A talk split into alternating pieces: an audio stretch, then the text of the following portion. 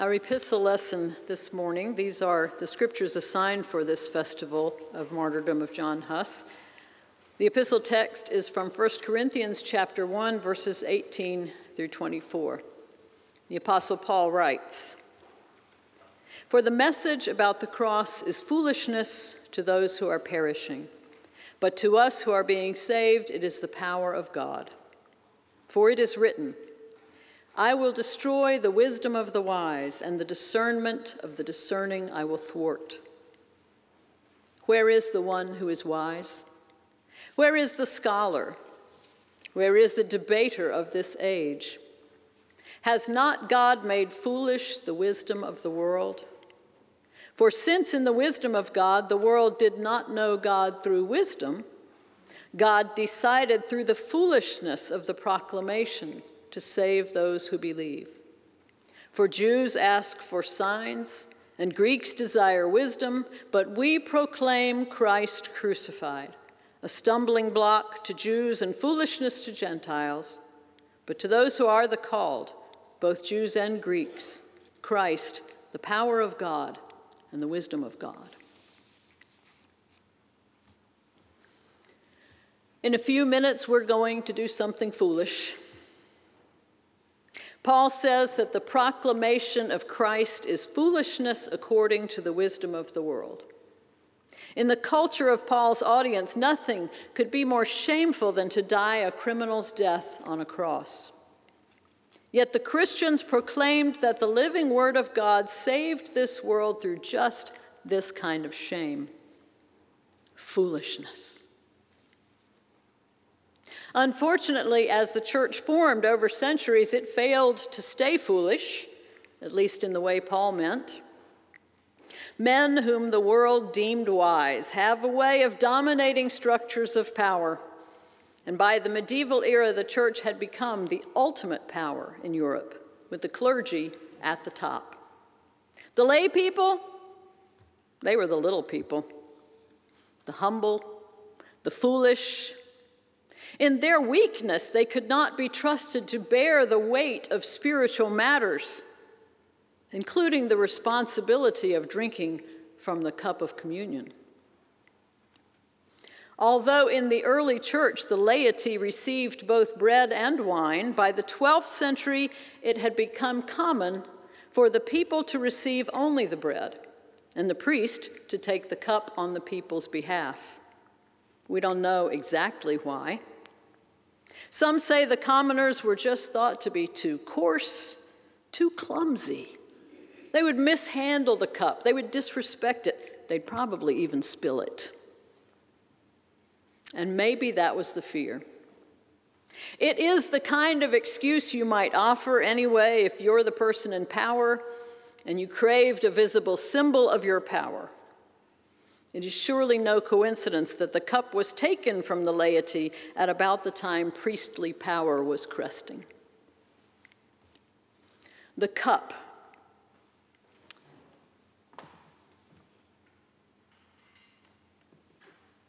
The cup is the most potent symbol of reform and even revolution within the church. Giving the cup to lay people spoke more loudly for the priesthood of all believers than anything Luther nailed to a church door 100 years later. The revolution that restored the cup to the people was led by the 15th century radicals known as Hussites. These radicals were picking up the mantle of church reform from the Czech priest John Hus, whose martyrdom we honor today.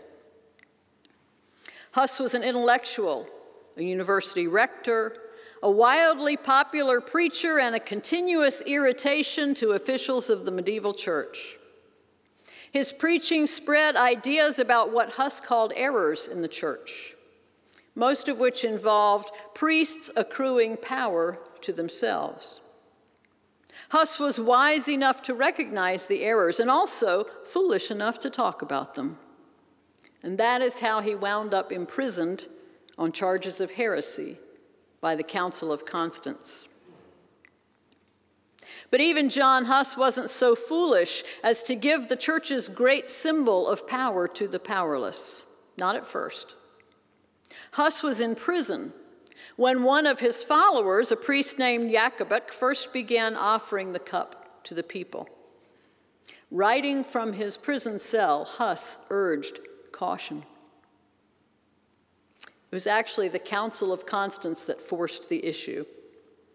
They were convinced that doing away with Hus would quell the rising rebellion in Europe.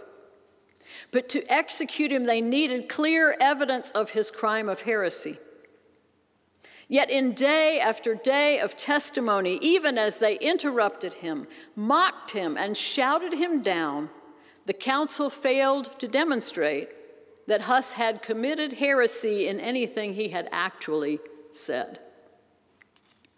But if the council could draw clear lines, they could use the lines to box Hus in. And so that's probably why on June 15th, 1415, the council decreed that serving the cup to the laity was unequivocally prohibited. And that's when Hus stepped out of the box and into rebellion, calling the council's decision madness. Perhaps this, after all, was what the council needed to condemn him to death. All the accusations, all the anger, all Hus's foolish insistence on the truth, the cup could hold it all.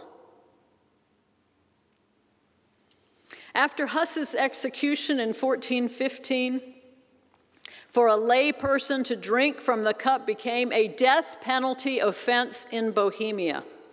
And thousands did it anyway, and they died for it. It is hard to believe that the church was willing to shed blood over spilled wine. But it's not hard to believe that standing against the power of the medieval church was a foolish thing to do. And the Apostle Paul would surely have agreed. And he would surely have encouraged Hus's followers in their foolishness, right down to the foolish and holy sacrifice of their lives. The cup seems like a small matter these days. We don't feel threatened when we drink from it. Physically, it is a small cup. Funny how even though it's so small and so easy to hold, we seem to be in such a hurry to set it down.